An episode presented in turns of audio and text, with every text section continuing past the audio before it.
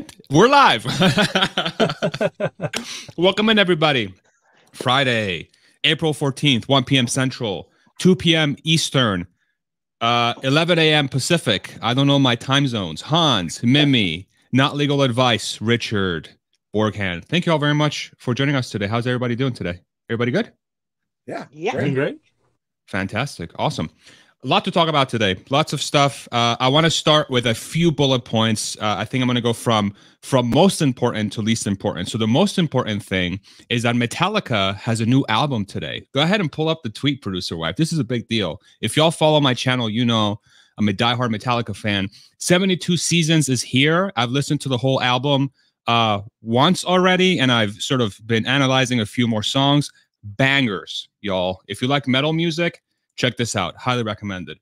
Now on the flip side i have terrible news. Uh, go ahead and pull, pull up the uh, elon tweet uh, where uh, he followed somebody. I am very uh, sad to report that elon musk has begun following me on twitter.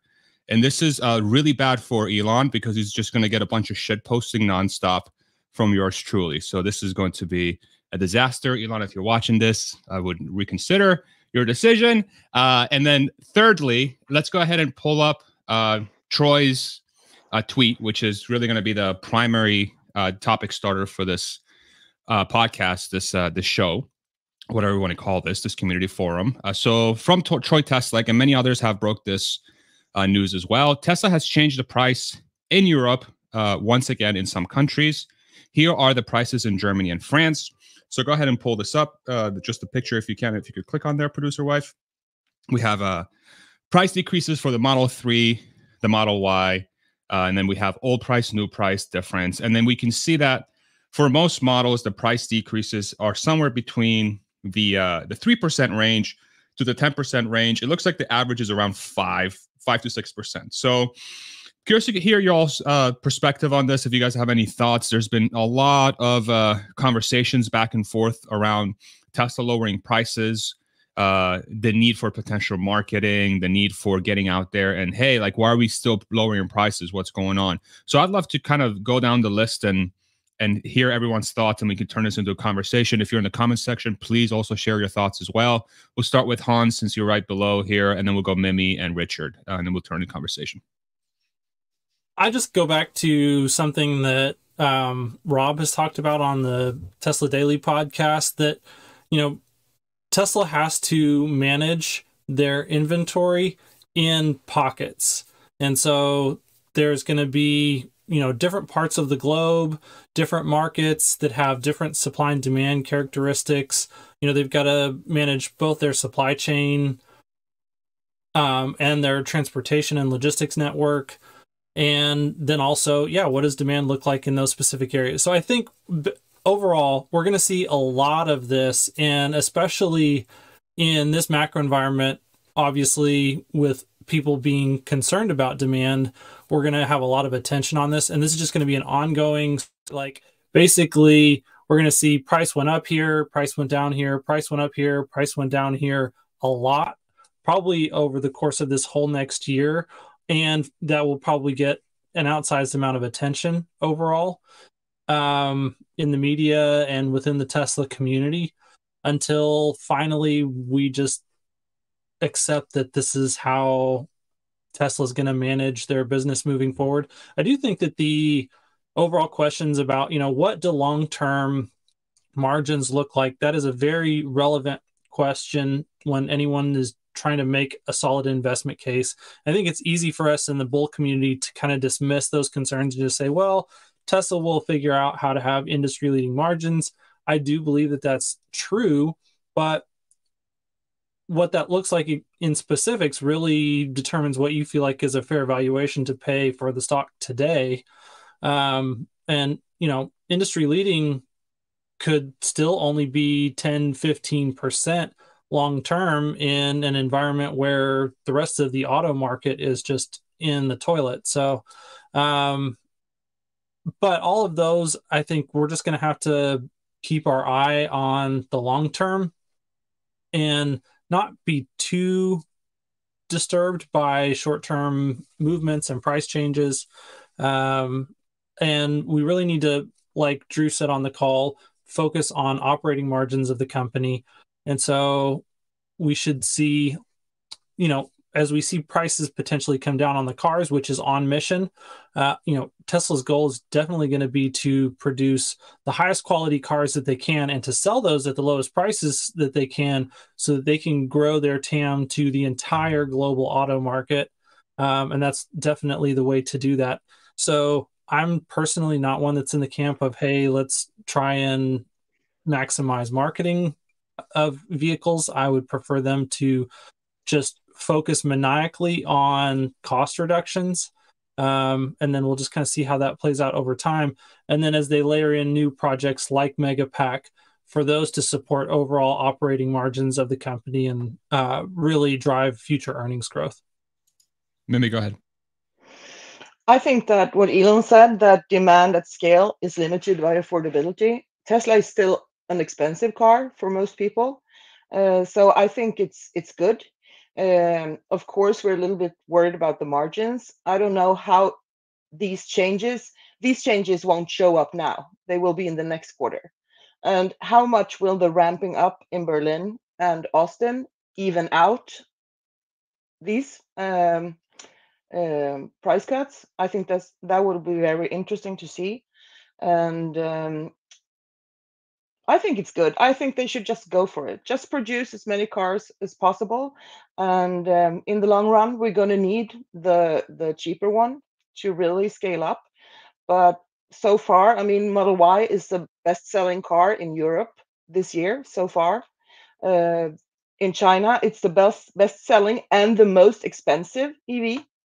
So I'm not too worried. Richard.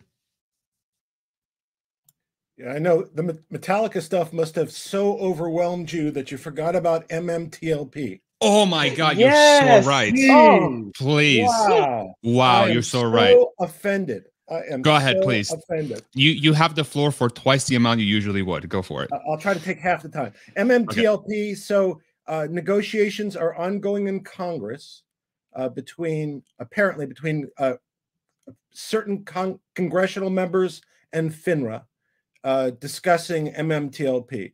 But what's more of note is next week there is a hearing before the House Financial Services Committee, I think, where Gary Gensler is appearing. And apparently, dates relevant to MMTLP are referenced as being uh, there. So it, it may be that MMTLP is being discussed. Apparently, Gensler has not been before in a serious way for like almost two years being questioned in a serious way. So there's a lot to question him about. One, so and I'll bring you uh, next week. We'll get an update as to that. Again, it's, it's about naked shorting, uh, a bunch of really uh, you know middle class shareholders being screwed and still not having their situation resolved. It's about issues that affect every retail shareholder. But one thing that I found really interesting, and then I'll get to your question, was on April 12th, FINRA proposed to the SEC that they be able to do remote inspections. So, so their job is to inspect. They have an inspection duty over a bunch of financial firms. They want to not have to go to the firms to do the inspections. What could go wrong with that? All right. Now, about the other part. Um, Real quick, before you keep going, where can people find more information about this? Yeah, not KNOT Legal Advice. And I'm coming out with a new channel because my kids want me to come out with a new channel. So I'm coming out with a movie re- review channel that's going to be called Not a, Le- a Movie Review. And it's okay. based on the Hoffman scale, which is how many minutes I stay in the theater from the time the okay. movie starts. All right. Well, I can't wait to follow that channel as yes, well. So uh, it's, it's great. It's it's being talked about everywhere. Um, so I, what I was thinking about, and I think the thing that is being left out by everybody, like this is like amazing. You're you got to listen very carefully. When interest rates went up, I don't know how many times I heard growth stocks, since their value is based upon future cash flow discounted to the current, and as interest rates go up, that just slams growth stocks. And we are about to enter into a descent of interest rates, and the opposite will be true. So the valuations of growth stocks will go up as long as they're profitable.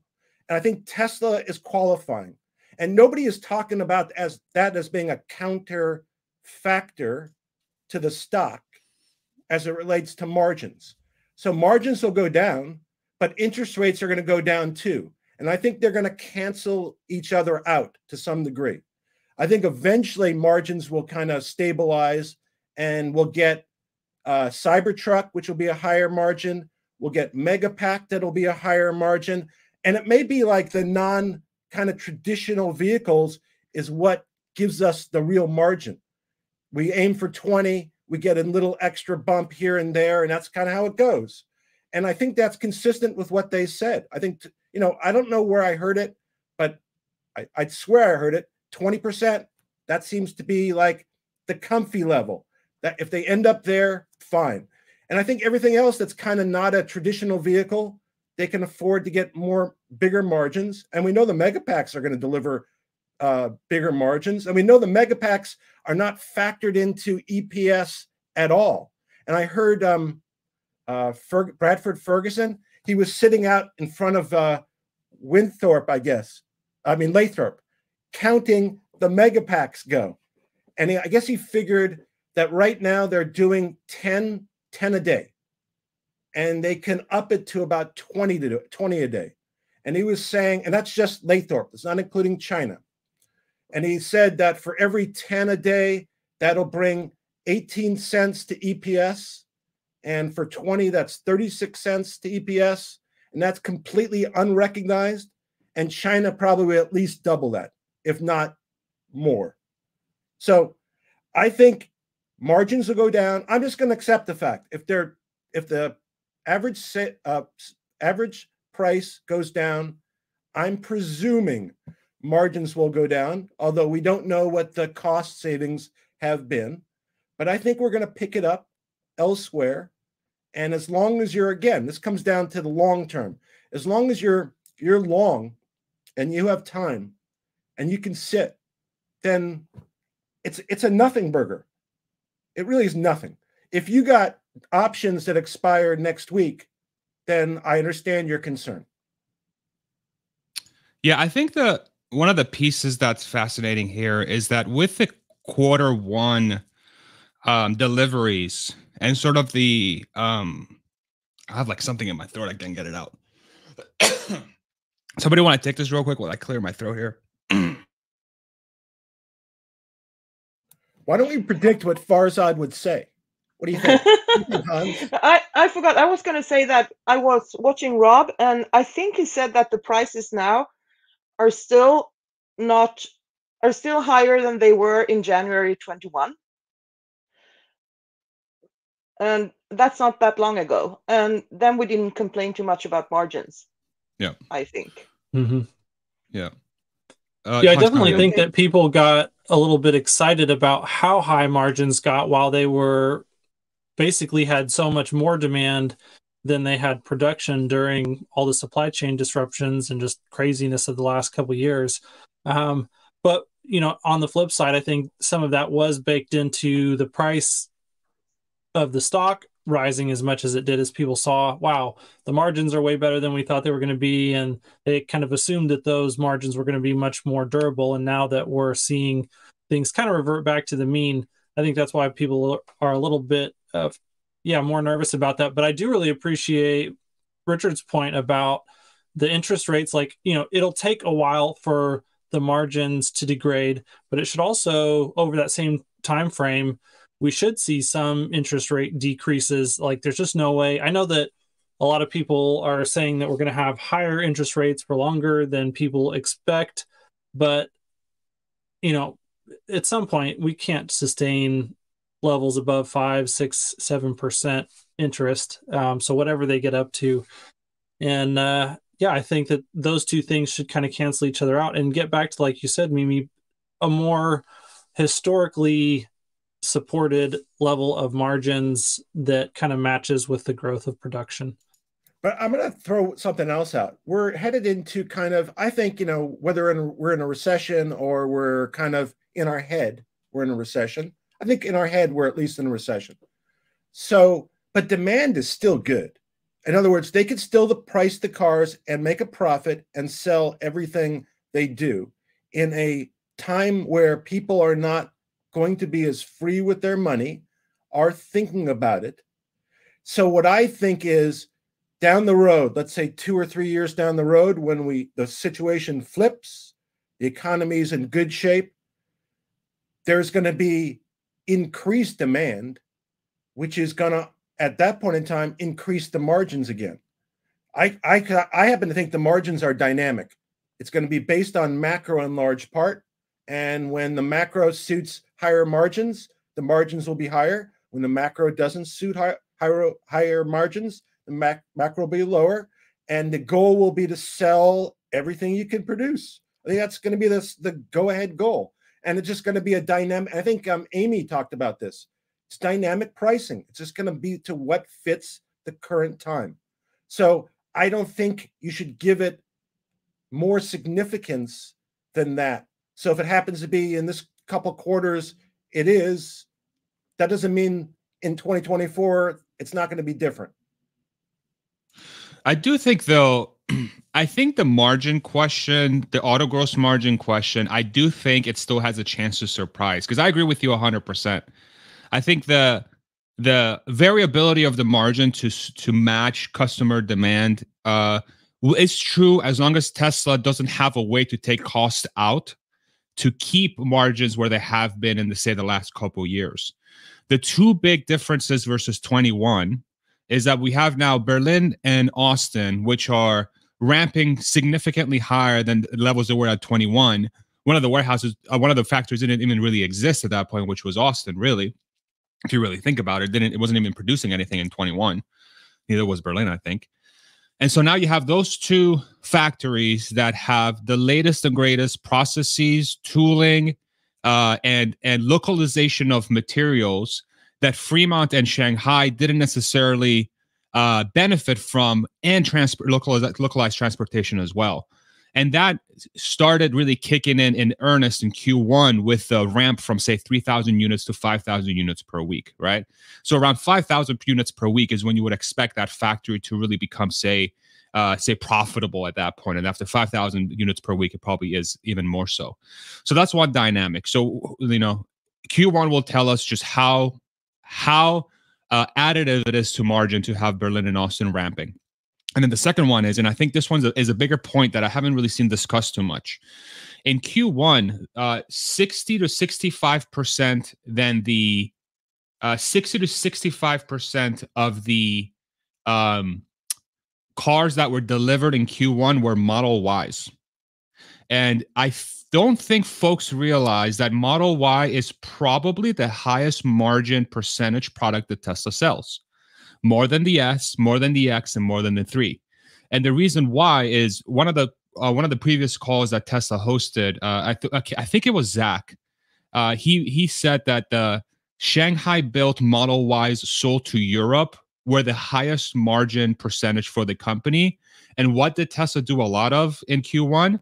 They built a lot of cars in Shanghai and they sent them to Europe with a supply chain that's loosening up from a cost perspective because there's way less demand from auto with raw materials going down we're looking at lithium carbonate prices basically collapsing and the question becomes how long what was the lead time of the contracts for those raw materials and when will tesla be able to recognize those savings right but you have all these dynamics that are at play and these aren't like these aren't a 2% addition to margin, a 3% addition. This is like a 10%, 15% addition to gross margin percentage. I really do think so you know, especially if we take Tesla at their word when they say our our our long term um our long term uh, competitive advantage will be manufacturing.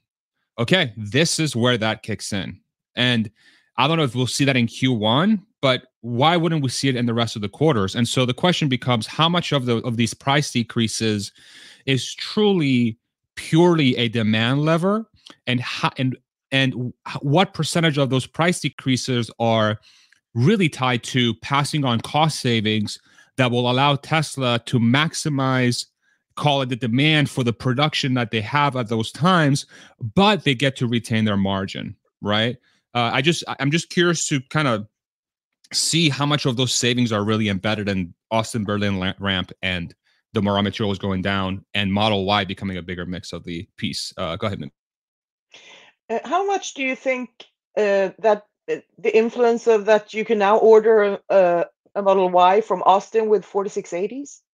They should be a lot cheaper. Tesla produce them by themselves, and and um, it's bullish that they are putting them out there before you can only buy them from inventory. I think.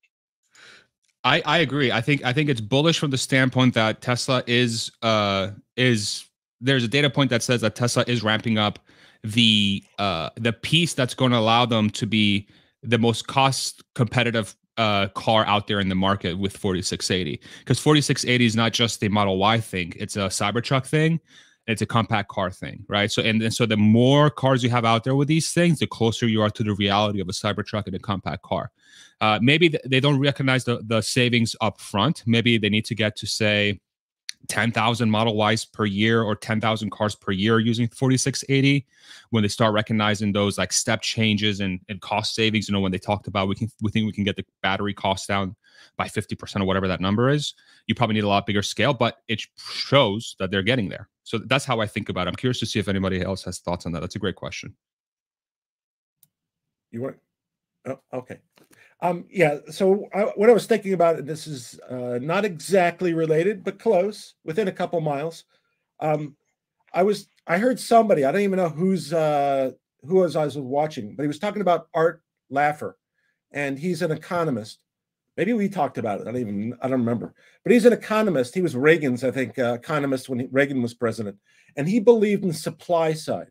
So, um, and I think Elon believes in this. So uh, Jerome Powell, and I'm speaking for Jerome Powell here. Jerome Powell believes that if I can crush demand, then that will decrease inflation. Uh, Art Laffer believes if you can oversupply, that will decrease infl- inflation and nobody loses a job. That's how he sees it. By killing demand, you kill jobs. By increasing supply, you do the opposite but you decrease prices because you oversupply. So, what I think is in this case, Tesla basically each month is increasing the supply of Ys by a thousand a month per fact, thousand per week per factory. So, the more supply, the lower the price. I mean, that's just the law of economics. And that's going to continue because each week that Austin and Berlin produce an extra thousand a week of Y until there is some kind of equilibrium, the price is going to drop. And that's just kind of it is. Um, but I think in the end, it's according to Laffer, what Elon is doing is anti inflationary. So, and it kind of goes with his, you know, throughout, he's been anti Powell. And you can see why, because he's taking the opposite end of the uh, approach to getting rid of inflation.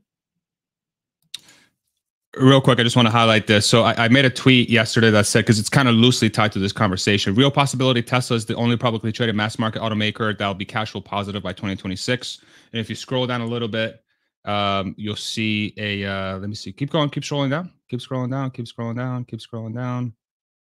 Hang on. Maybe, uh, one second. No, yeah. So if you click on it, there should be a reply from Elon that says true. Maybe if I just send you the, oh, there it is. So true. So that was just his reply to the tweet there. So, and the reason why I highlight this is the the profitability question. I think it's we're sort of getting guidance that long term, this is going to be um, something that's going to come to fruition. But the deflationary aspect of the trans of, of this system of, of Tesla becoming truly deflationary will play out exactly what is sort of being agreed upon here that, with from Elon is that you're going to have a car maker that's going to be actually generating cash because they are deflationary by nature and they're building their pricing structure around lowering costs as much as humanly possible and then everybody else doesn't really have that capability why because the management teams are focused about squeezing every penny they can out of their processes and their supply versus actually trying to figure out how to get the cost down so that they can make the profit ba- between the gap of how low they can get their costs and how much people are willing to pay for the product versus saying, hey, I'm just going to nickel and dime what I sell and try to make profit on that. So I just think it's a fascinating. Uh, it just I saw him reply to it immediately, and I figured I'd, I'd share it. Go ahead. I noticed Richard. that the likes keep on changing. Is CM pressing the button on the sidelines? Yeah, I think she's I just. I can see that. Repetitive. Yeah. Uh, Mimi or Hans, any thoughts? Yeah, I think that there's two, you know, two different dynamics because we do have the American automakers who are probably going to be reducing supply in order to maintain pricing, uh, especially since they have such a large captive financing arm that owns a lot of loans on used or you know new cars that are now used cars that they don't want the the value of those books to just crater. But so they have kind of an incentive to keep prices high but we're seeing tesla pursue a pricing strategy that really puts them in a tough position because the ice platform overall is being becoming less and less compelling to consumers. Just it's outdated. The technology in these vehicles even you know even if tesla made a gas version of a tesla it would still be a better car than 95% of legacy automakers today just from the whole rest of the user experience standpoint. But then when you add into that the fact that oh it's much cheaper to operate much cheaper to maintain um, the performance that you get out of the electric drivetrain is superior to what you would get out of a gas car, then it really is. And this goes back to what Dave Lee talks about a lot, and that's you know for a disruptive product to come to the market, it really it doesn't need to be a little bit better than comparable products in the market. It needs to be 10 times better.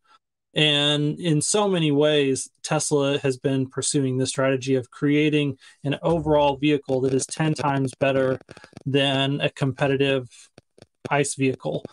And so Tesla's continuing to do this. They're continuing to now increase supply and reduce prices at the same time because they're riding deflationary cost curves. All the while, legacy companies are strapped by bad software bad electronics, a non-competitive powertrain, terrible financing options, um, or you know the value of their their fleets that they own the the loans on. Um, and so I definitely see a very real pathway to what you said, where they're just going to be in a terrible position and not be able to be cash flow positive past 2026. But then on the flip side, you have companies like BYD that they are trying to be price competitive, but their engineering isn't really there. The the quality of the product is not going to be necessarily competitive with Tesla. And then they don't have the engineering chops to really get the manufacturing side of the equation to where they can produce those cars at any sort of meaningful profit and sell them at prices that are competitive to Tesla. And so on the one hand, legacy and ICE vehicles are not going to be competitive, but even new entrants into the EV space are just going to have a terrible time trying to compete with Tesla in their ability to have a high value proposition to the customer that comes anywhere close. Um, yeah, I think that's a really, it's just a really tough spot. And so trying to figure out how all that is going to play out for the overall auto market, um, it's going to be crazy to watch. Mimi, any thoughts?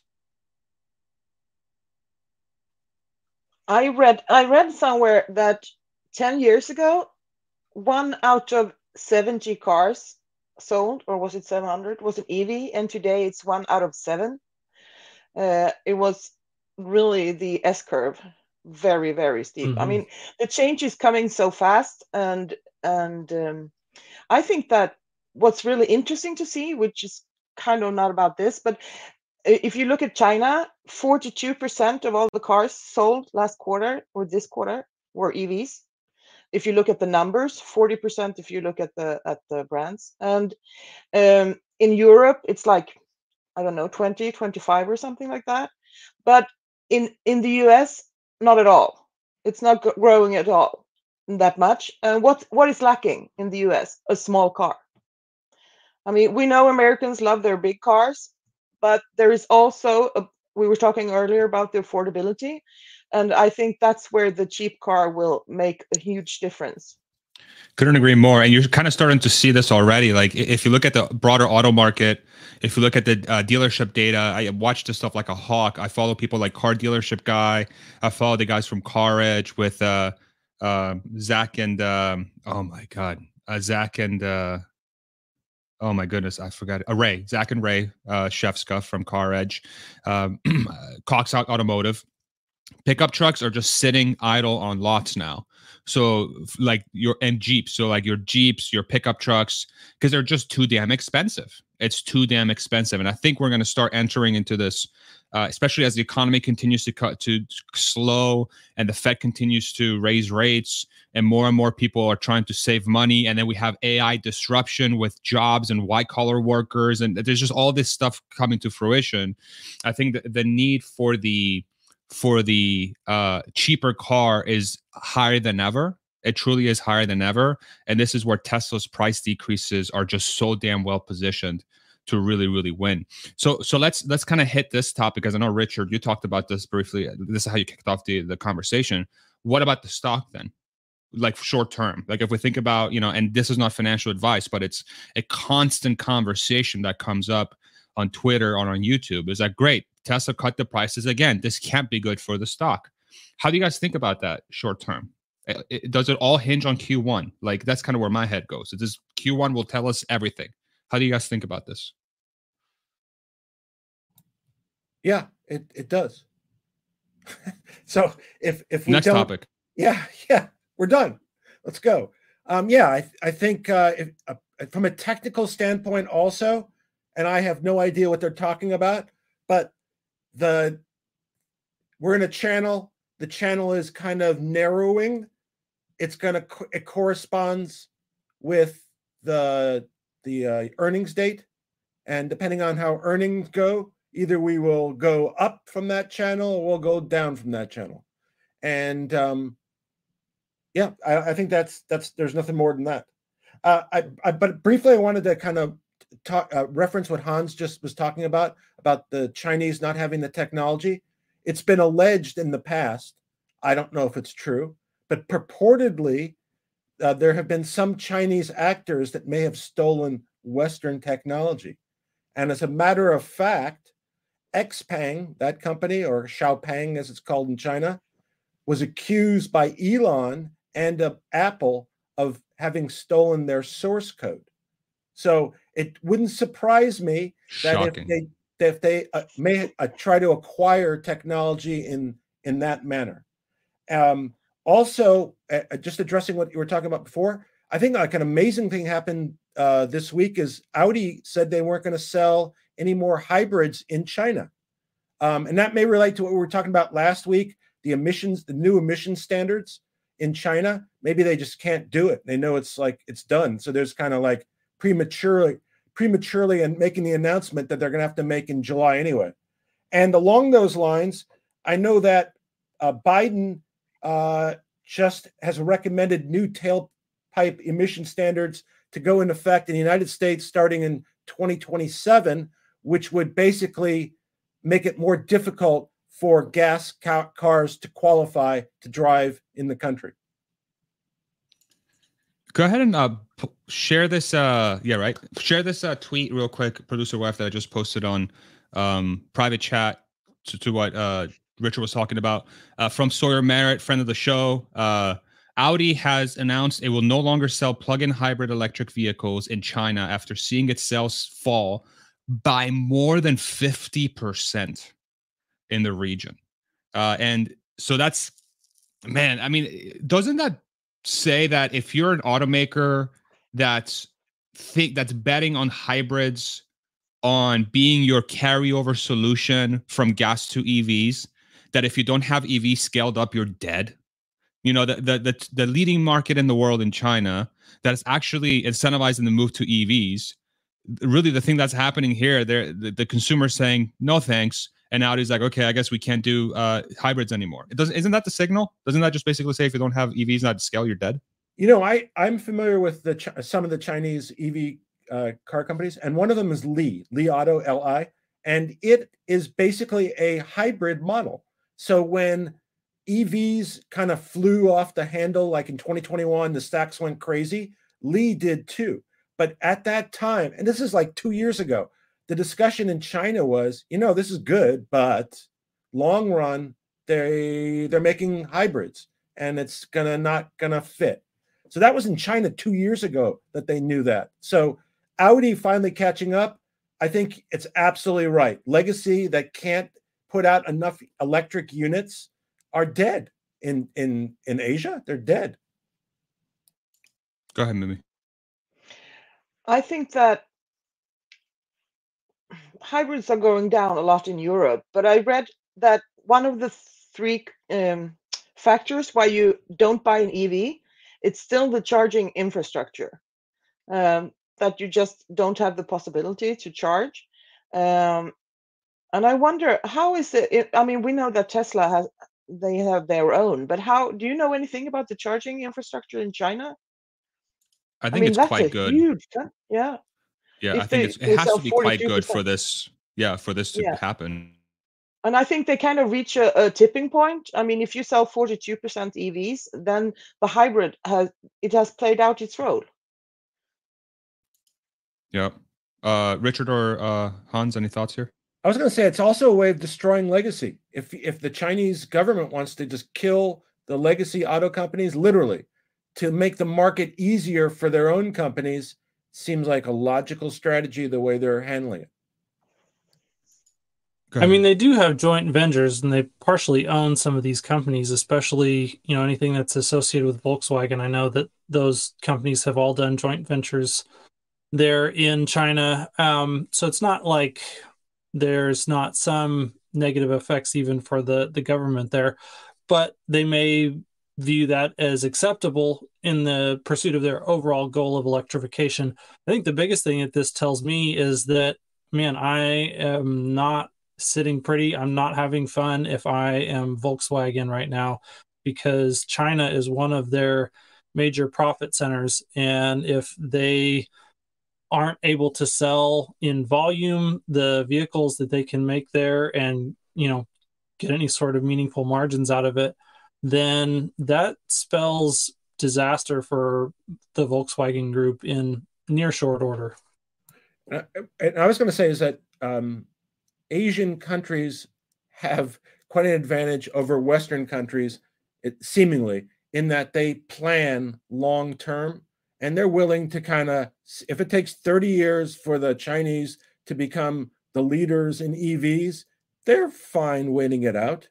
So we, and in the West, we're kind of like, we need it. I mean, that's what we talk about the stock price, right? We're talking about the stock price today we're immediate and we have a tough time kind of waiting and and planning you know planning alone all that stuff so i feel perfectly comfortable that whatever they're doing is is, is a long plan and uh, we not may not be around when it actually comes to fruition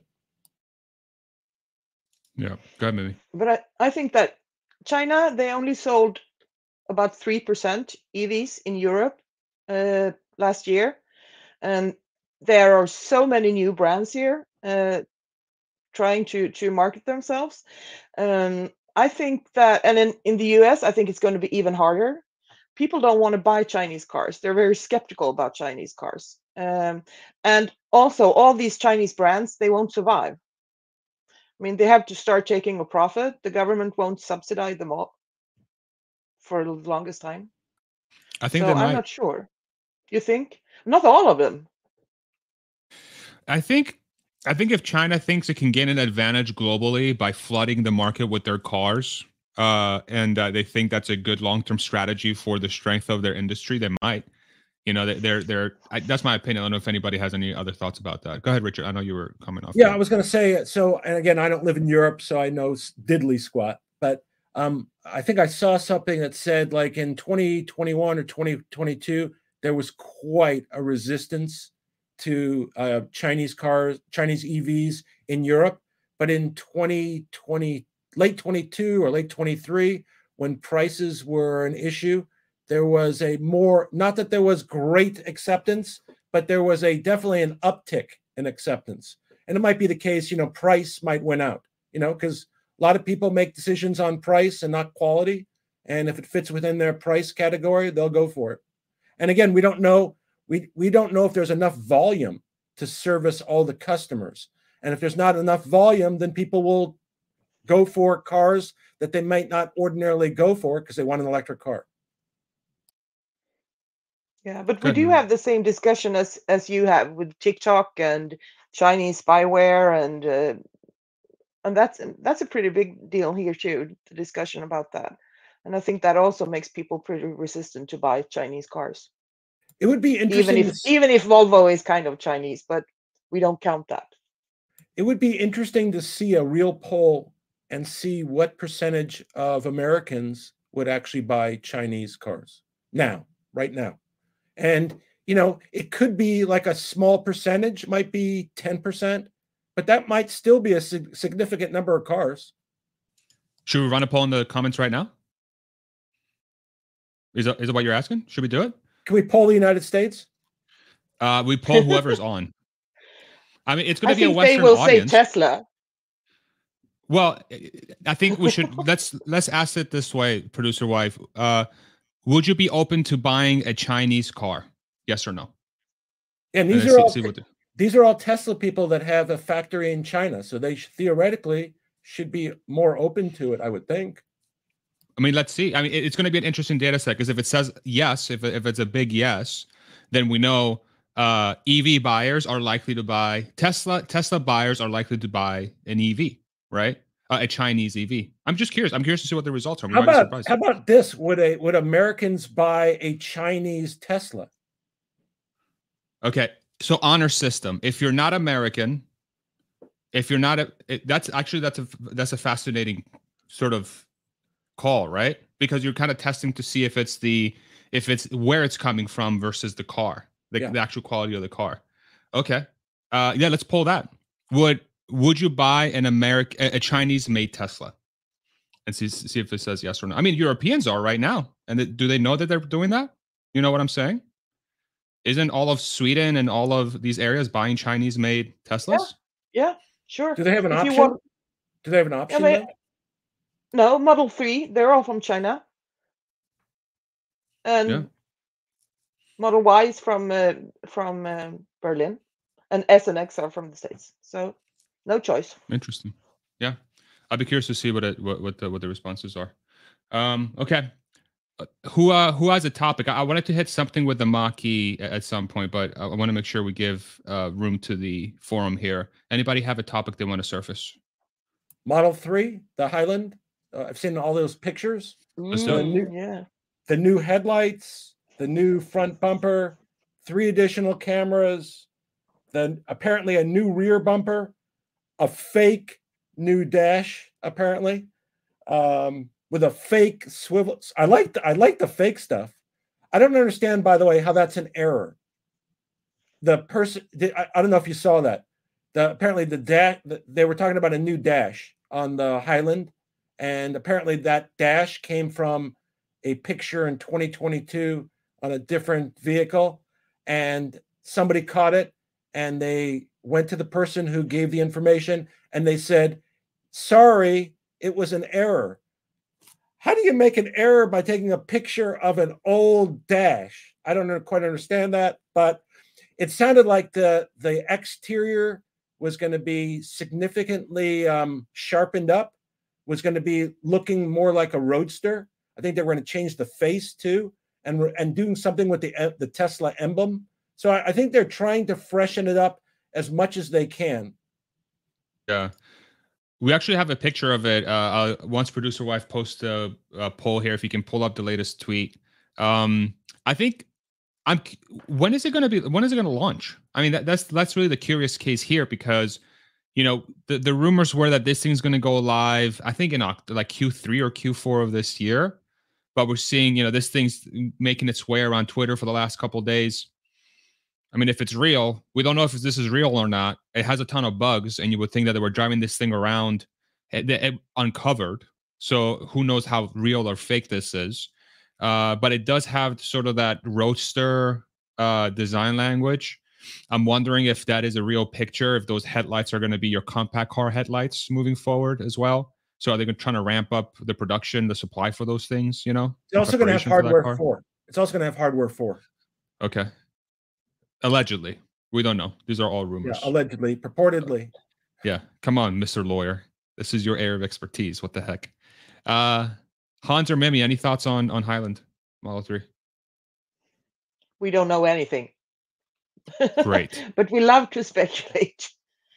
Yes. I don't do. know, but I guess I guess that I don't know. There's so much stuff happening now. I mean, when are they going to talk about the Cybertruck? When are they going to talk about Highland? I guess they would at least uh, tell us a little bit in advance. Um, I don't it does know. seem like I haven't heard anything. It seems like the timing for the Highland is correct though, because it, as as they are ramping up production and as Model Y pricing is coming down faster than Model 3 pricing, you're creating this gap between the Model yeah. Y and Model 3 that's making the Model 3 a tougher sell, in my opinion because I think the Model Y is just that much better of a car. The Model 3 is a phenomenal car, but boy, the Model Y is good, man. Because you get you get Model 3 dynamics a little bit bigger, but you get way more room. Um, and uh, it's just as quick. I mean, the Model 3 is going to be faster around the track for sure, but uh, you get a way bigger trunk. You get a uh, just a lot more space, more comfortable, safer, right? Uh, I, I, think the timing's right for the Highland. I think I think it's it's all about the question of how how much have they upgraded their lines by, and I saw uh, Omar from Whole, Whole Mars catalog. You you know how in the in the uh, in the um, configurator on the Tesla's website, the Model Three long range is grayed out. Is this the kickoff for the Highland? Could it could it launch as the as a long range model potentially? Who knows? A lot of speculation there. Uh, any thoughts on, on Highland? Any other topics we want to throw around? Yeah, Cybertruck. Did you see the new frunk? The huge yeah. frunk? And the huge wiper. I guess that's the one that's been uh, viewed recently. The front is cool. I mean, that's that you know, if you put the back and the front together, that's a ton of space. I've posted the tweet on the private chat, producer wife. If you can pull it up for us, we're uh we're we're uh, going through all the uh, Tesla. You're so right, Mimi. There's just so much Tesla stuff happening in the last few weeks. It's just a constant flow of, of new information uh, that's that's super fascinating to follow. So go ahead and click on that picture, producer wife, if you can. Um, so you see, can you highlight, sort of put your pointer above the front trunk that's open? Yeah, that L shape. Yeah. So that's an L shape. So it's up and then across. So it's like a F-150 Lightning uh, front trunk, which means at the front of it, you're also going to be able to like put stuff in it, just like the F-150 Lightning trunk, which folks were afraid wouldn't be the case with the Cybertruck, but I think we have confirmation that that's the case.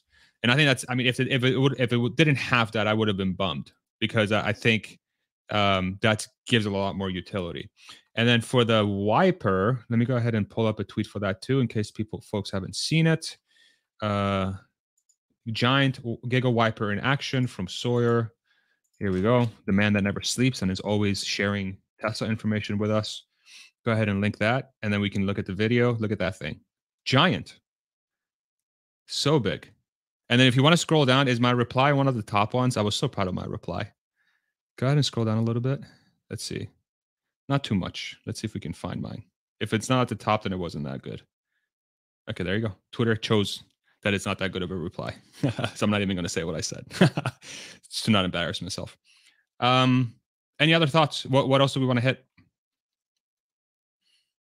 before we go uh, to Q&A here in, in, in a few minutes? Hans, do you have anything you want to hit from your side?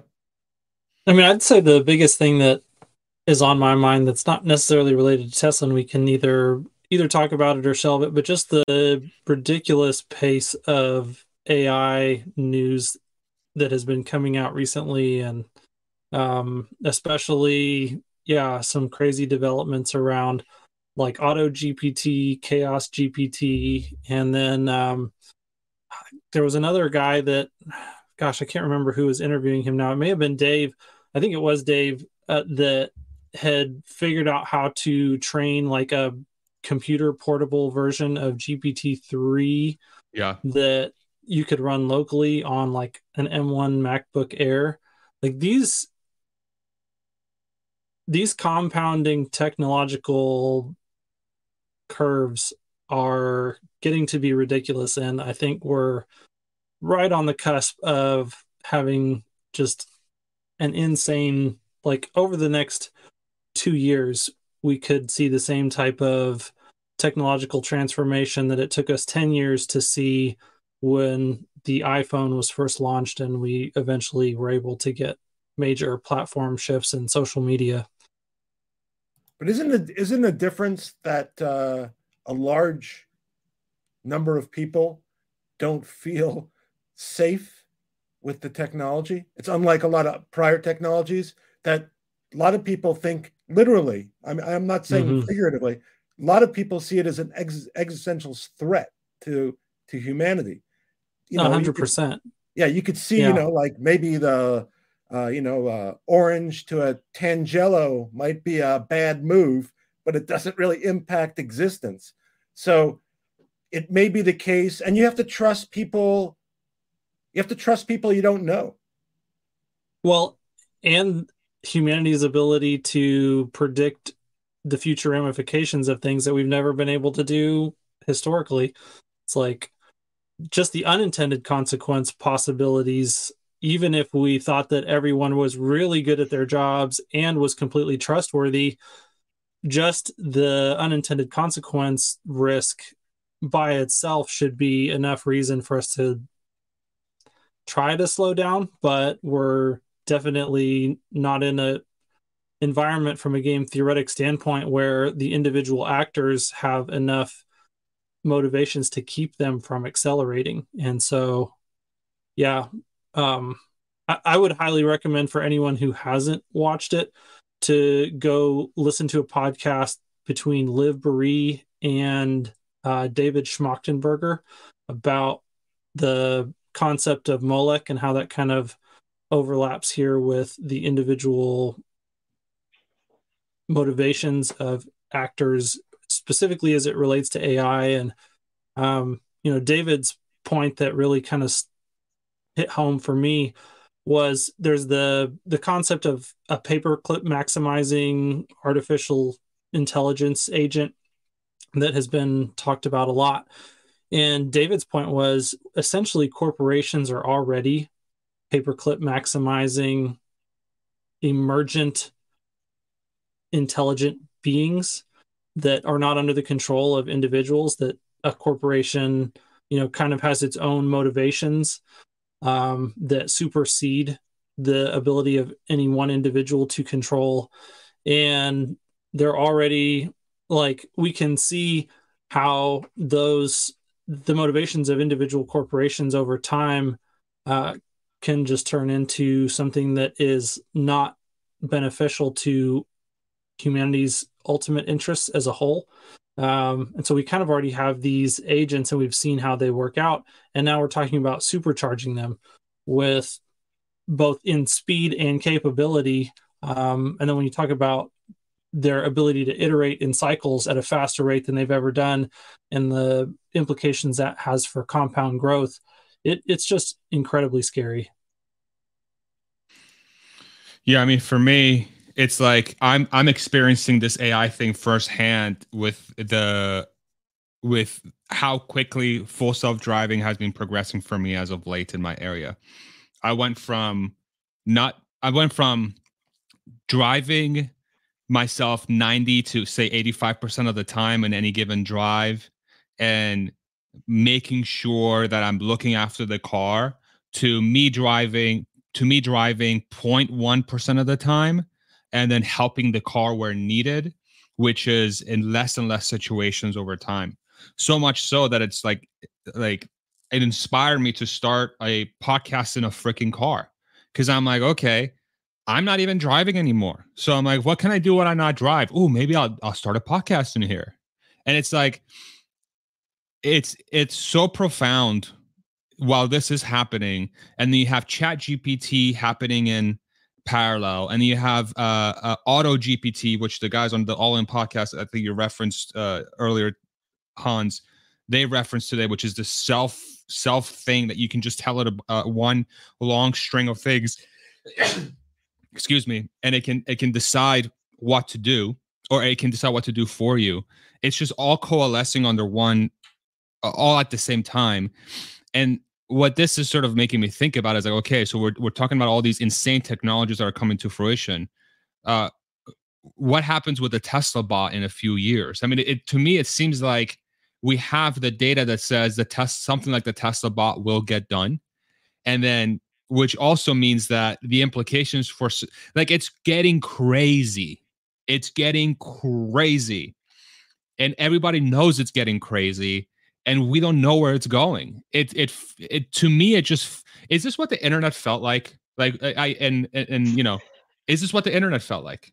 I because no, I, I grew up with no, it. Yeah. No, no. What we've all like? seen the we've all seen science fiction movies. We have all seen this movie. We haven't seen the movie about the internet. We have seen the AI that goes runs amok and destroys the universe. We've all seen that movie. It's different. Yeah, it's internet was just exciting.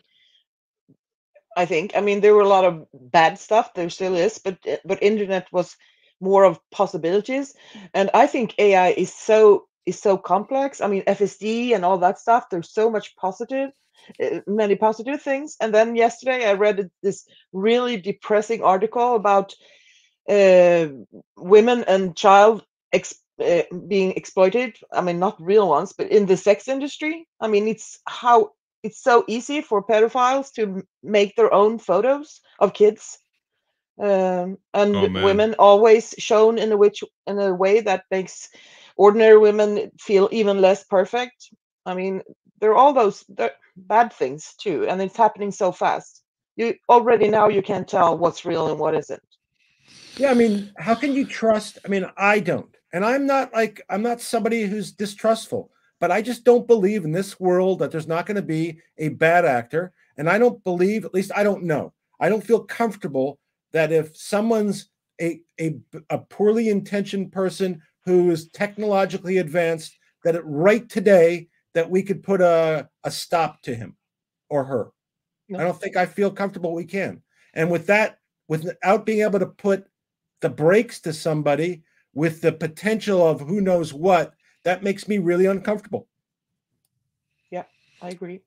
This this seems to be a very common theme amongst people that I speak to is that it seems like more and more the the the the tone and the tenor of the conversation has gone from yeah that seems kind of very far away to this is dangerous and it's not like it's not like oh my god look at how exciting this is. It's like every conversation it's and maybe i'm biased because that was the tenor of my conversation around the the technology. And then it's like i'm talking to a lot of people that I've you know i associate with in that way.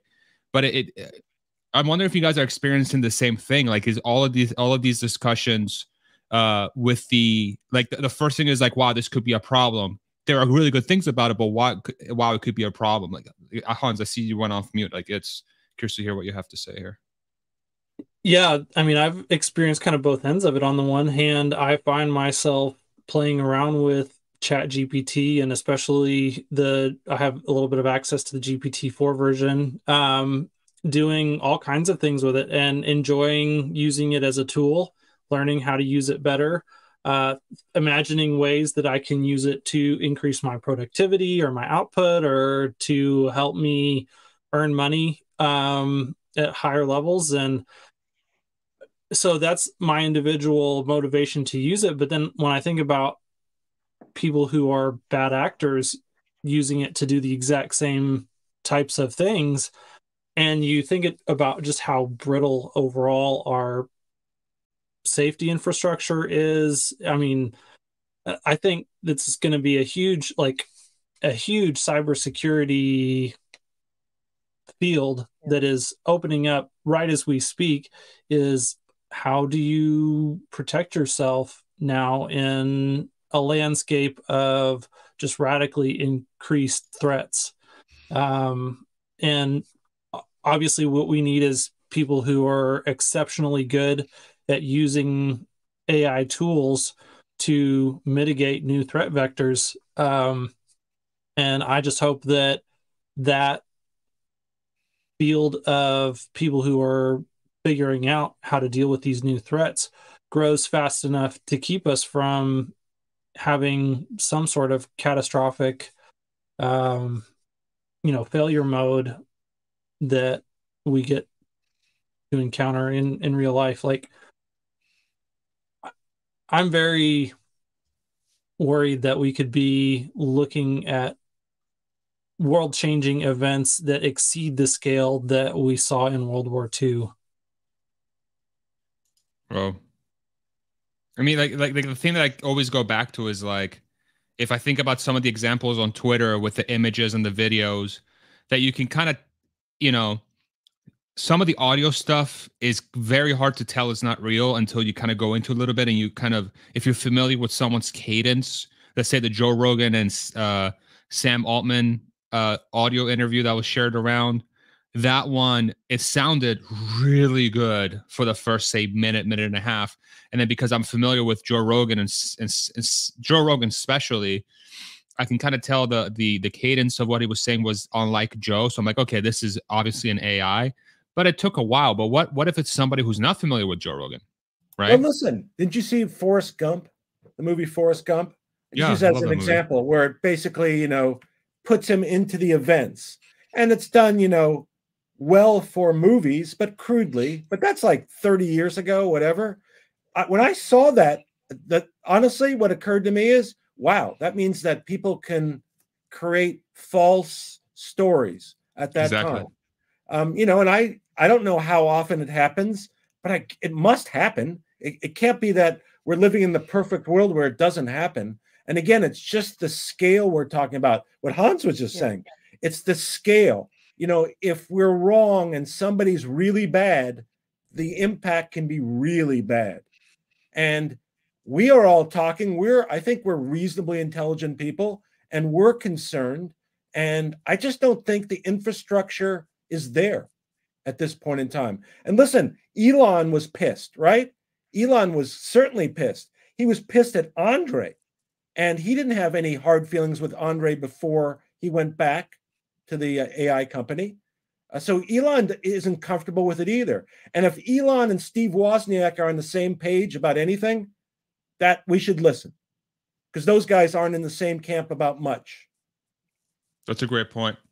It just seems like to me, it's like what the, these like, and I hate to think this way, but all these like chaotic scenarios are coming to mind whenever I think about this. Like, what's how far away are we from a Joe Biden deep fake that's announcing something horrific that's posted on the whitehouse.gov website that somebody has hacked into using the help of AI and then it incites mass chaos, right? And it mm. causes the stocks to drop 30%.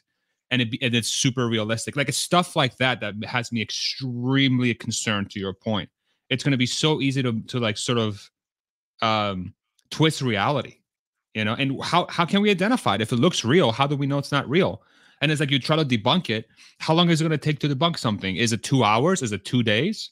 I feel mm-hmm. like five minutes might be too late. You know, that's the and problem. Right. That response time is, yeah. And it is a contest. You know, if you get software to detect X, X is going to make it X plus one, and you're going to have to change. It's going to be a game, back and forth, back and forth. And you're, and again, the point is, where the ramifications can be monumental. So we're not talking about, you know, you lose a piece of gum. Uh, right. You know, it, it's monumental stuff, or could be. Remember, yeah, I, mean, I, I think... asked. Go ahead, Mimi. Um, I asked um, you guys. I think that was when you were on um, on uh, Twitter Space with Elon Farzad. Uh, mm. If you could make an AI that could detect what was fake and not, uh, I think it would be awesome with Elon with Dojo behind him uh, which is more powerful uh, computer force than any of the others. He could make the um, the good AI to clean but, out. But this is the problem. If an AI is already making things that are false, why would you trust the good AI? Like what? No, no, not becomes, in the long run. Yes. Right. And again, Trust if- if- disappears. just because you have good AI today, bad AI is going to adjust adjust the next day, and you're going to have to you're back and forth with, uh, you know. But it's good. It's good if we don't trust anything, because then we will be looking for several sources to verify. The problem But- is if we trust what comes out on the White House homepage.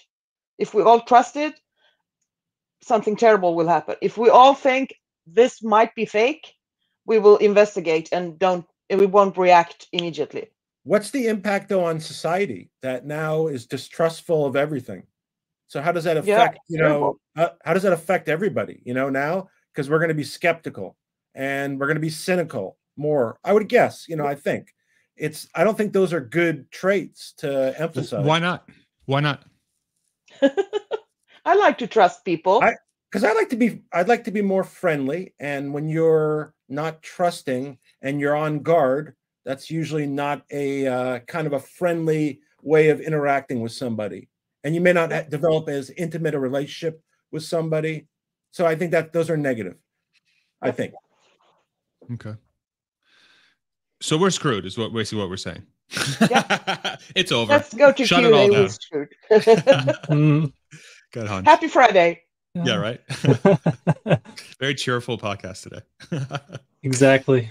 the end Hey, that's the what I'm here for. Yay! oh man. Um well let, let me let me switch to uh one last thing before we go head over to the poll and uh, do some Q&A. Uh I think we should talk about this stuff more, this AI stuff. I think it's it's too important to not to. You know, maybe we can be because I, I see more and more, more and more voices coming up, but I, I do feel like the it's more from a technical aspect and business aspect and but I think the impact to everyday people, I don't think it's being talked enough because it, it could so very quickly just go out of control. And and I think just talking about it creates awareness, and I think that's very important. Um, Well, the robots th- are coming. I think, yeah, Auto GPT just on that is is really a pivotal moment because it is recursively self modifying, and so like it can it can create like generate a, a list of step by step things that it needs to do and that each step then it updates okay i've accomplished this. These are the new challenges that i have. These are the things that i did not have and then create itself a new list of things to do. And so it can operate in a autonomous or semi-autonomous way.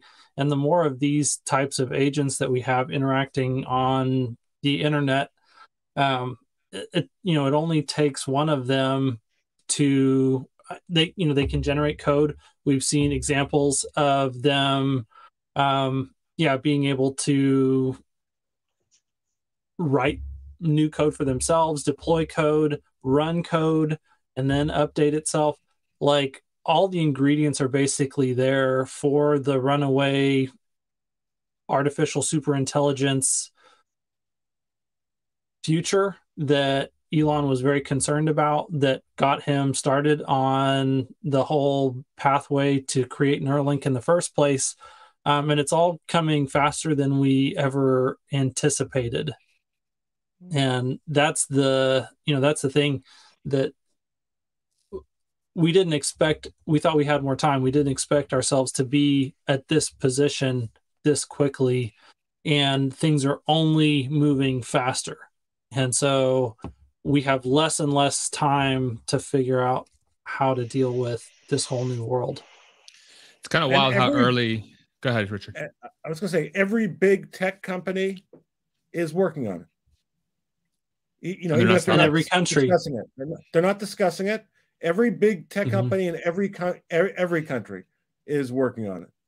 It's Yeah. you know, that, Yeah. I, it's kind of it's kind of amazing how early uh, Elon Musk was in calling this sort of 2017 when was OpenAI founded? Mhm. 2016, 2017, something like that. People were like, "You're a crazy person," and then we had Andrew Yang running for president on sort of like, "Hey, AI is going to mess the world up. We need to be better at this." It's like, and then it's 2023, and it's like, okay, well, we told you so. we're here. Welcome. I mean, I mean, Uh, just for our sake of discussion, would you feel comfortable if Vladimir Putin had access to advanced AI and could do what he wanted to? I would not. I would not. I, I would not. And I would not be comfortable with our government having access to that. And the Yeah. crazy thing is, you know, just look at going back to the the portable GPT. What they were able to do was take so just they put inputs into GPT on OpenAI's website using ChatGPT, and they trained a model that was completely portable. So it, it takes an incredible amount of resources to train up one of these major large language models um, like Llama or like Chat uh, or GPT-3, GPT-4. But then once these things exist and they have any sort of interconnectivity to the rest of the internet, someone else can basically recreate that large language model from scratch with a tiny fraction of the resources that went into making the first one. And so it's almost a trivial effort for somebody like Vladimir Putin to be able to now recreate his own version of GPT 4 to use for whatever purposes that he has. Now, that the fact that the thing exists, it's a Pandora's box, literally. Like the thing exists and it's already now, the box is open and there's no putting it back in the box. And anyone who has any even moderate means can get a hold of these resources and tools and use them as they will to whatever ends that they have. It's going to get to the point that if somebody eh, asks the correct question that will get them the answer that they're looking for, that's that's all they're going to need to do. They're just going to need to learn how to ask questions. That's all AI is going to be. Hmm. I don't like this. I don't like this at all. You know, so uh, Let's talk What about this tells- Mach-E or something. nice. yeah, right. I'll, I'll leave you. So what this tells me on a more positive note, and in some way, this sort of advancements, I think, tell me that full self-driving and self-driving technology will get done 100%. It's just a matter of when, and the Tesla bot will get will get done. It's just a matter of when. And then the question becomes, what do we need to do as a society to utilize these technologies to advance society forward in the best way possible, and to minimize the pain and to maximize happiness. Right? It's becoming and like whatever other technologies along those lines generative AI, um, you know, GPT style. I don't know, whatever. Like we need to keep- s- like the, and keep Yeah. us safe. Keep us safe. and keep us safe. Yeah. No more of will this happen? It needs to go to okay, what do we need to do to be ready for this? It's not no more doubting because the more doubting we have, the longer we're gonna take to act on something that's going to be able to change in hours and days and not years and decades. And so that, I think that's very important for us to have that mindset. So let's talk about Mach-E before we do Q and A. let's do it. Let's end on something uh, slightly more cheerful, I guess. Not for not for Ford, unfortunately. So sorry, Ford. Uh, dealers are going to get crushed on their used car prices soon. 2020 Mach-E listed at 20, 55,000. Look at this. So start scrolling down the thread for me. This is Zach Shefska from Car Edge, friend of the show. Thank you so much, Zach. Great follow on Twitter. It's a beautiful Mach-E. Keep scrolling down. So this was uh it's been uh, on the on market in the market for 134 days at $55,000. Scroll down a little bit more. Uh keep going keep going to the next uh, thing. It was a trade-in uh, and look at the price history. So that's the VIN, there's the SUV. It's a five-door. Keep going, keep going, keep going. Uh they originally listed it for sale at $62,000, which makes me think they traded it in at $55,000 value. What's its current trade in value? It's 54,000. So scroll down. Scroll down, scroll down. And then 36,000. That's $20,000 upside down. That's not sustainable. Prices will have to correct downward. So what this highlights, it's sort of this uh the beginning signs and with the Ford Mustang Mach-E specifically, I think it's a Model Y price decrease sort of scenario where that that that dynamic is causing a car like the Mach-E to sell for a lot less than it used to. But I would expect this to happen everywhere. And if this happens everywhere, the people that have bought a car on a loan where they owe way more than the car is worth, the folks that the banks that gave out loans on these upside down assets are going to have to deal with this. And then you're going to essentially are wiping away uh, asset value uh, that people have because of the dynamic of the Fed raising the rates, prices correcting on cars, and a player like Tesla who is driving down the cost of transportation every single day or every single week or month at this point.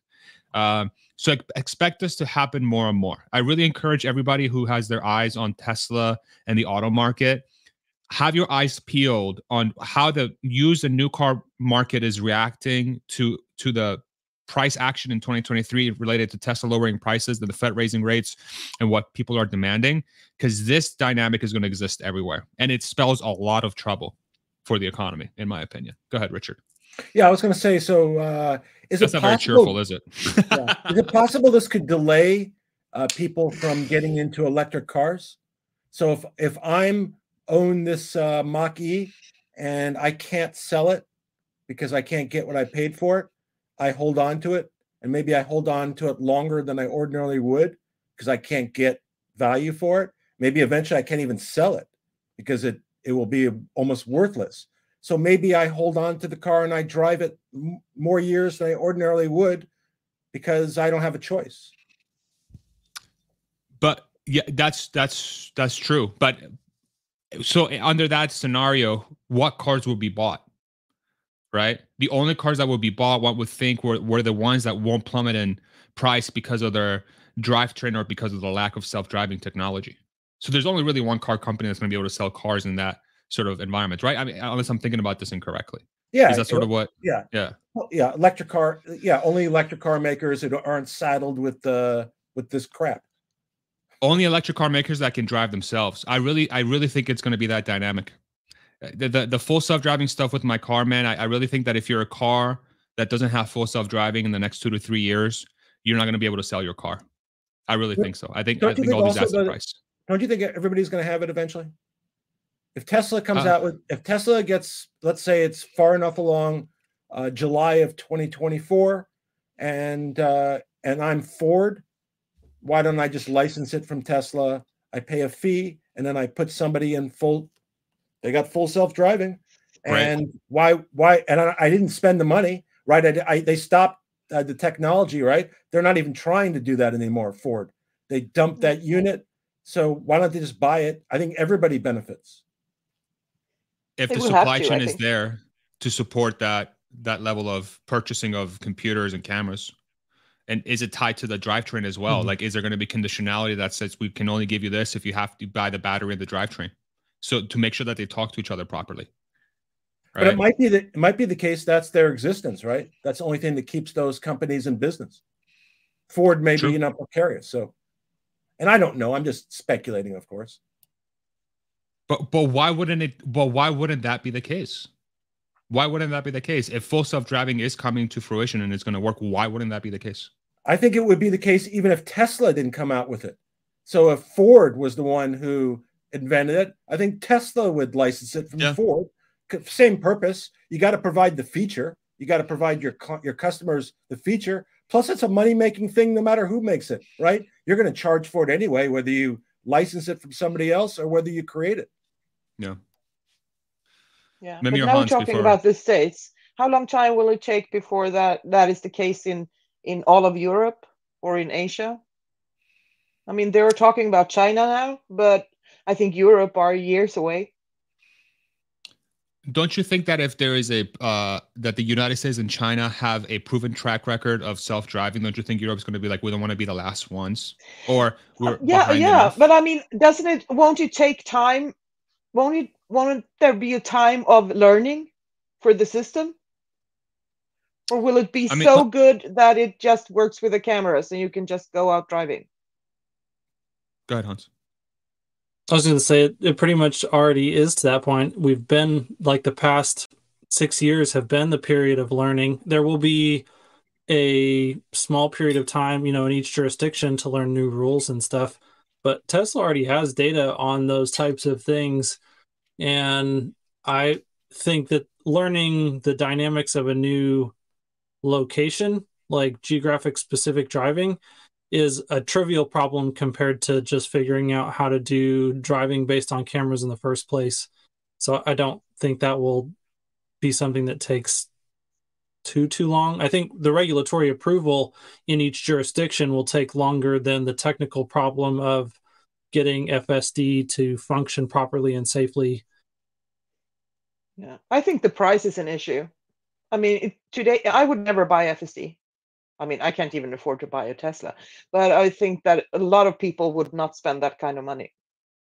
Didn't you say, Farzad, that uh, the UK they had removed, they'd given Ford some kind of ability for hands-free driving? Blue Cruise on highway. Yeah. So isn't that like the entree to FSD in Europe? Um, I mean, you yeah. can do you can do uh, autopilot on the highways in in uh, UK right right now.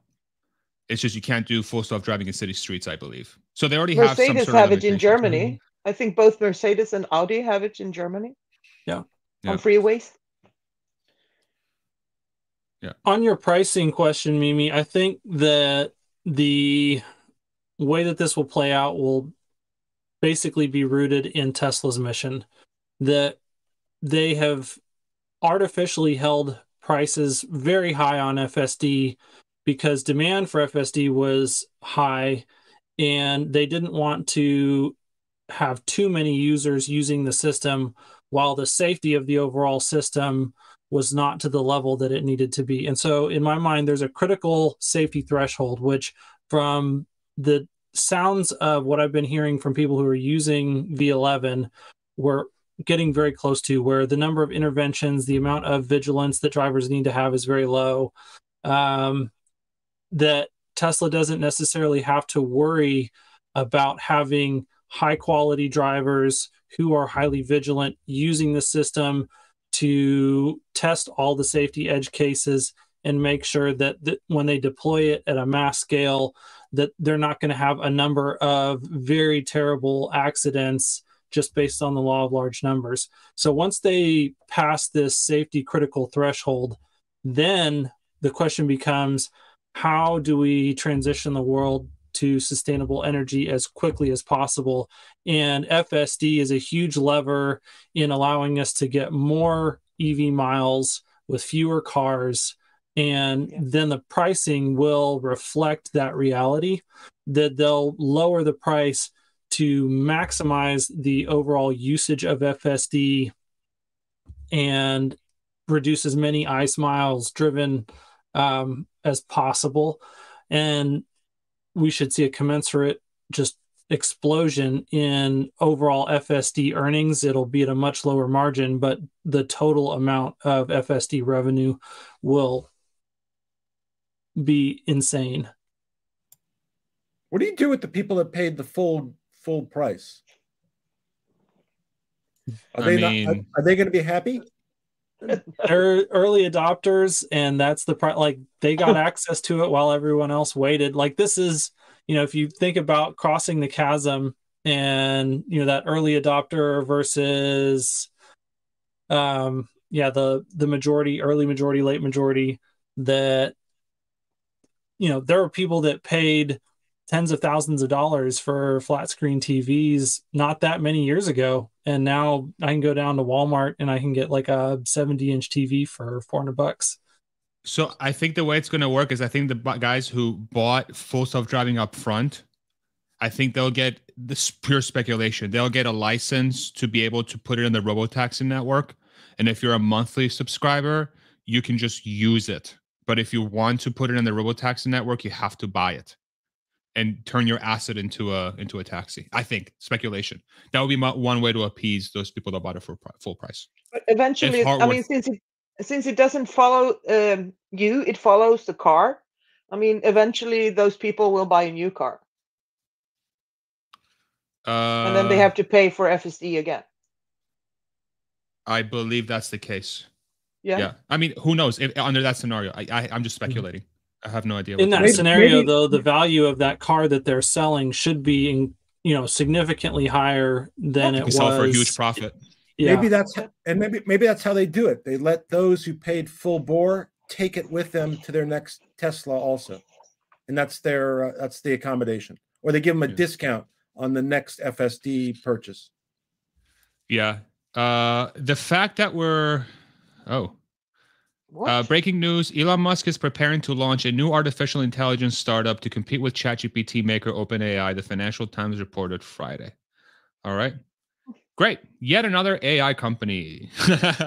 Actually, I heard. I heard the right about. hands. I heard about this in terms of how it would benefit Tesla. That it would be used to to maximize the efficiency of Tesla as a company. the AI at Twitter? Yeah, the AI at Twitter. The side benefit it would be used to maximize efficiency at Tesla. Hmm. I saw it somewhere posted today. How? Like, I might have been Sawyer? Merritt. Sawyer, Sawyer Merritt. He didn't. I, I either he didn't explain or my attention span is too short. Prob- probably both. We'll go with Uh, the first one. Okay, thank you. Um, no, but it was It that. probably would be good. It would be No, go good for the bots, I guess. Yeah. I mean, it's if you have a really smart thing in your hands, it's it's bound to make you better, right? So anyway, we should go to Q&A. Uh, I think we should go maybe like 10, 15 more minutes, make sure we get as many questions as possible. And then we'll move over to the uh, members only. Thank you so much for joining us. We're 1,056 folks in. Uh, we also have a poll we want to show uh, right before we do Q&A. If you want to join us in the members only discussion, you can click on join right below this video. And just to give you a heads up, uh, two things. One, half of the funds from these community forums go into the community poll, uh, where the community gets to decide what to do with those funds. And then, secondly, uh, now that Twitter has opened up subscriptions uh, and a creator, sort of a creator portal for folks, I'm going to be experimenting on Twitter a lot lately. So if you do want to sort of join me there, it's at Farzyness, F A R Z Y uh, N E S S. I have no idea how it's going to look yet, but now that Elon and the Twitter team are opening that up, basically a YouTube competitor ish, I'm going to be experimenting that with that a lot. So I'm curious to see what what turns out there. I'm very excited. A lot of uh, opportunities, especially with spaces and all kinds of stuff. Poll from the community: Would you buy a Chinese-made Tesla? 77% said yes. 22% said no. Thoughts on the on the responses? Surprised? Expecting? Right? Yeah, Par for the I course. we're- Yeah, I think we're a biased a biased group. So, and we have a plant in China, so seems Yep. consistent. Okay.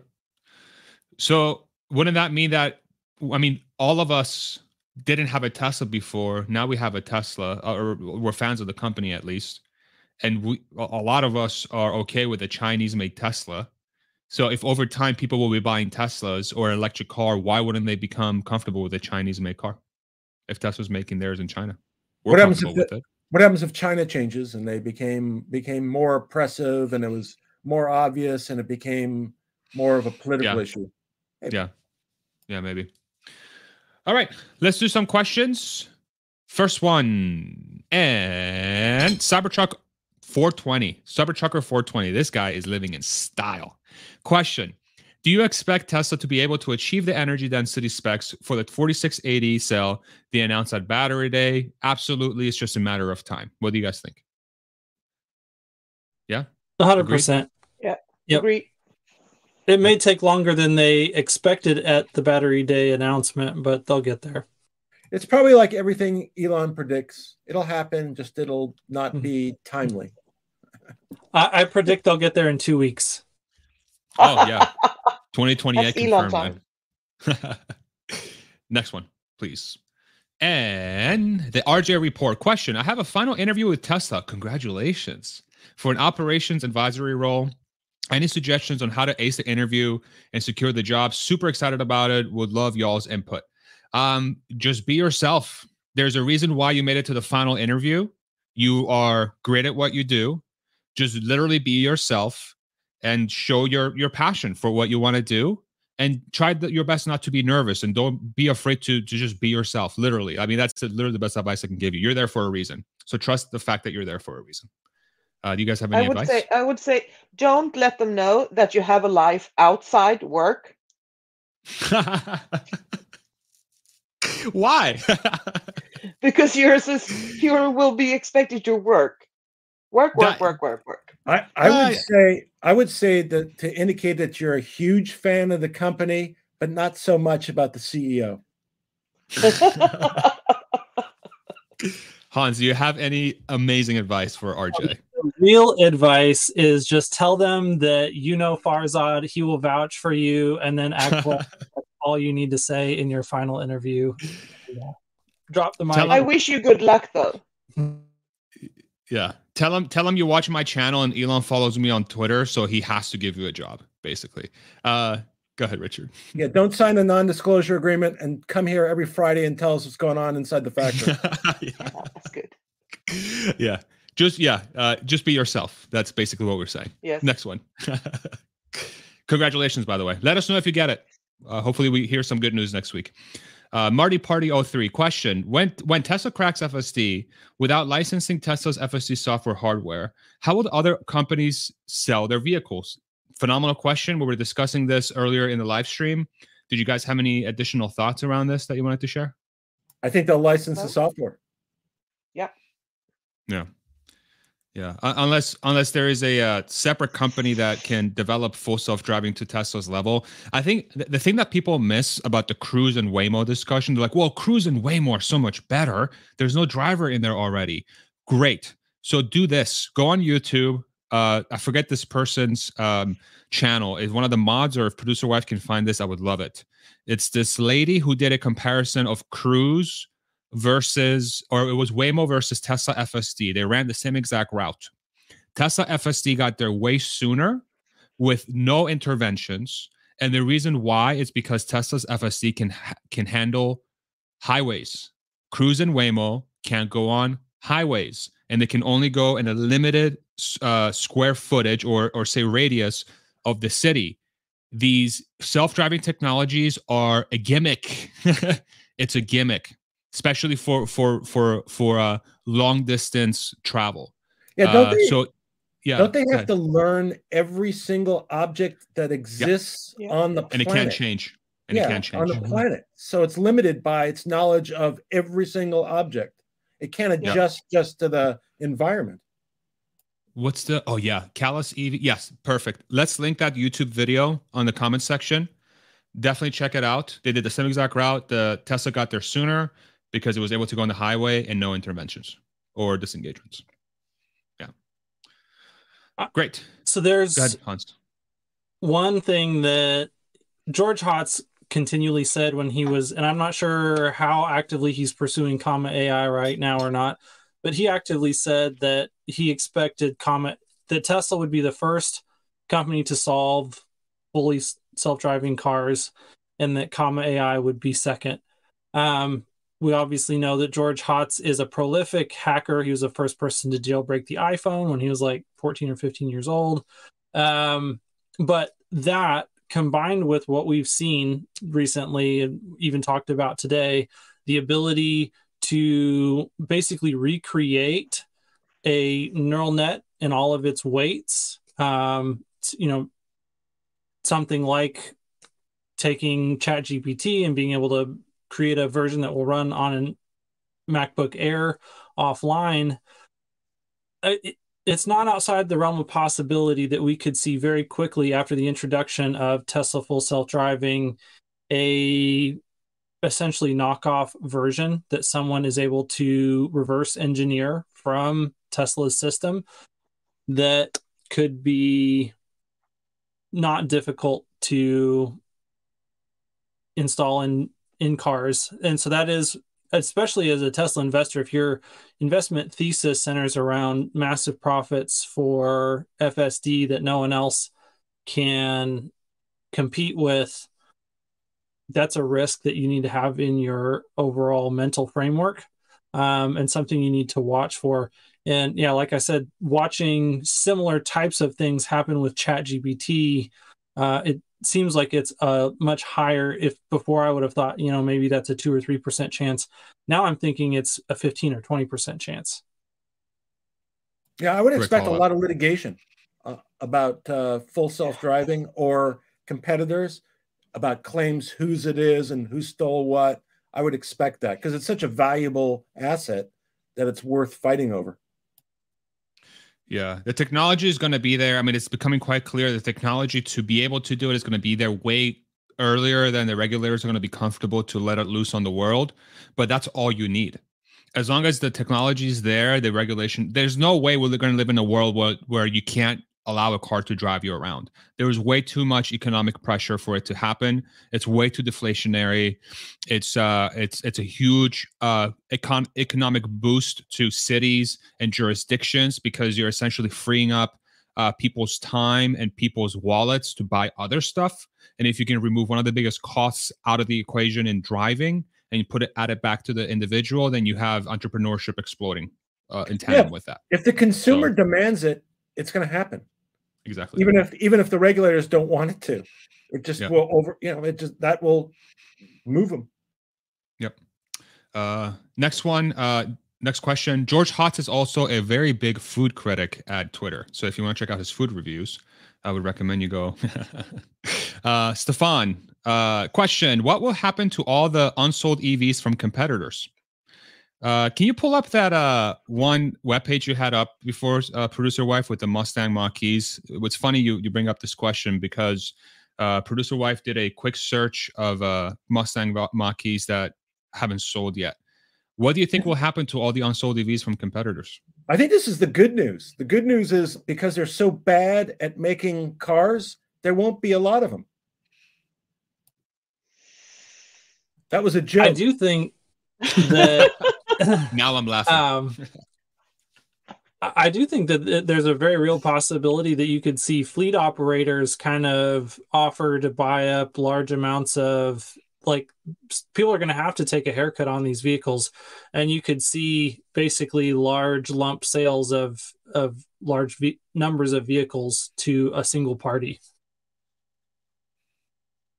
That's a good call. How many uh, how many pages are there, producer wife? If you go all the way down, I'm just curious. God, that's a lot. Two pages. Okay, it's not. It's like forty. It's like thirty to forty. I mean, that's not that many. Can you do Model Y? Test a Model Y, and see how many there are. Within a hundred. Oh, within a hundred miles. Oh shit. Okay.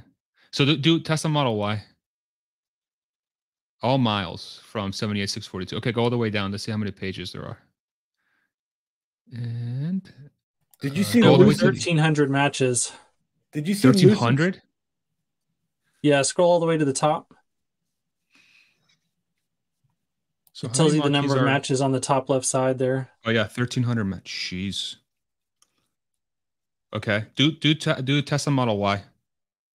Sorry, Richard. We'll go to your question here in a second. Are these just Mach-E's or is it all all, all Fords? 941. Wow. So there's less used Model Ys for sale in America than Mustang Mach-E's. And there's way more Model Ys in the US than Mustang Mach-E's. What does that say? There's probably what uh six to seven X more Model Ys on the road than Mach-E's, and there's more Mach-E's up for sale used than Model Ys. Okay, Hans, go ahead. it was written Sorry. Oh, we, his face is blocked. I didn't have Can't anything to him. say. It was Richard. Oh, sorry. Okay, Oh, Richard, go ahead. yeah. I was going to say Hans's face is blocked. That's what I was going to say. No, um, uh, Lucid in the first quarter. So we just finished. They, I think they they sold. No, they delivered something on the order of fourteen hundred cars for the quarter, and they produced something on the order of like two thousand cars for the quarter. Even NIO in China last week, the number of registrations was on the order of 1400 it's Wow. tiny tiny numbers tiny Something's happening. I, I I was in the camp that Lucid would survive because they would get a lot of backing from Saudi, but I just maybe maybe that's not the case because there's not a lot of demand for their cars. There's not as much demand for their cars as I thought there would be. i think the saudis So- will do uh, you know what they did it with um uh credit suisse right? They were heavily invested in credit suisse. They had a lot of money in there. And when it ta- came time to dump additional money they said no. And they kind of bailed from it. So maybe the same thing with lucid. You know it's obviously cost them a lot of money. It's obviously a dog at this point in time and at some point in time they're going to not want to dump more money no matter how much they've already put in Yeah. It almost seems it almost seems like in that case, being profitable is way more important than having a good product. in the case of Lucid, which is like mm. harder. it's almost like production is hard. Yeah, they just yeah. can't make cars. Yeah. And Ro- yeah. and Rawlinson, like you know, he ribbed Tesla, right? He said the only one that had problems with uh, production was Tesla, and now he's basically out of a job. Karma's a bitch, man. The universe does not take hostages. That's for damn sure. Uh, let's we do one last question. Oh, sorry. Go ahead, Mimi. We need we need as many EVs as possible. But but if companies can't do them profitably, what's yeah yeah, yeah. no no I know I know yeah. Uh, let's do one more question and then we'll move on to member only. Zuma92 question Farza, why don't you cover Palantir? They are the solution to the AI worries. Uh, I still don't get what they do. I, that's really my, my Thank big you. problem with Palantir is that I understand why they're they're um they're they're popular. They have an eccentric CEO. They just reported their first profitable quarter ever, I think, or or cash flow positive, or both. Um, they are quite popular uh, in the government sector. They seem to have their handle on a lot of AI solutions. But to me, it's just a black box thing that I just don't understand the inherent value of it. And for a software company, they've been scaling very slowly and they have really good margins in government that allow them to, you know, government, you can make a lot more money with contracts because governments just love to throw money at stuff. And uh, they just started in the private sector and they just broke break even with purely government pro- uh, contracts essentially. So once they enter the private sector, which is a lot more cost competitive, uh, how are they going to be able to scale and how are they going to be able to turn a profit and what are they offering that's so differentiated from everybody else? I still don't understand these three things. And so as long as i don't get those three things i don't really understand why palantir would be a good solution.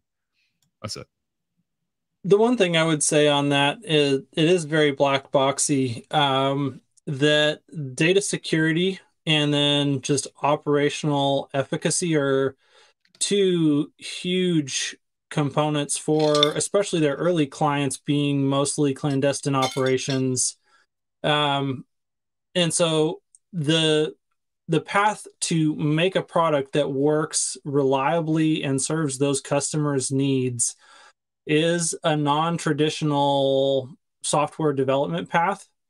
And i mean i understand where Zuma is coming from that it is possible that they have been building the platform that actually is architected in the right way. As you know we're watching every other company like google like apple like openai and microsoft together like facebook all develop ai technology in kind of a haphazard way that's following the market and the vicissitudes of you know just capitalism, whereas Palantir did their development in, like you say, the government arena where it's not necessarily subject to the same incentives and pressures.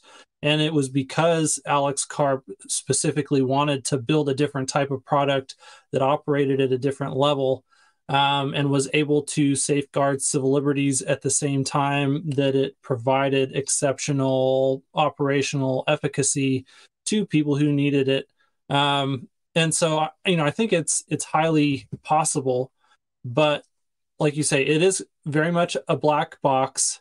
Um, and while I like the things that I hear from Karp and management, there's not a good way for me to validate on my own whether or not, you know, they can say that it protects data security and access and privacy. Um, and obviously, we know a lot of people trust it, but other than having to rely on somebody else to be a third party validation that that's true, you know, it's hard to say how good they are at that and whether or not the product will stand up to the pressure of the AI threats that we're coming into contact with here in the not too distant future. I I actually follow Palantir a little bit, and I followed the the earnings calls. And the reason why the stock sucks, that's my opinion, not not uh, financial advice, is because Alex Karp doesn't, in my opinion, he doesn't care about the stockholders. And the reason why I say that, he's indicated that during conference, during the earnings calls. He's been really flippant. He's an incredibly brilliant guy, no, no question. But he's like Elon at his worst by himself. So when he's doing a you know when he's doing a call, he's you know a bright guy, but he's off-putting. And if you were a stockholder after you listened to or just after you listened to him, just like you said, Farzad, you'd have no idea what they were doing, and you'd think he was a prick. The combination, and it, that's not a way of generating a lot of uh, interest in your stock, or uh, so that's kind of how I view it. I think it's an interesting, which is product. definitely not his goal. Yeah, he doesn't care. You're right. He doesn't care about stockholders. He's like, he's. I'm not trying to attract people to put money here, unless you believe in the product that we're building and our long-term ability to execute on bring that product and the need for that product in the marketplace 5 10 20 40 years from now I think I think that my biggest problem is that I just don't know what it does. That's truly even with my conversations with like CodeStrap, for example, I get the the business intelligence aspect of it. I still feel like it doesn't differentiate too much from everything else, but I can't touch it.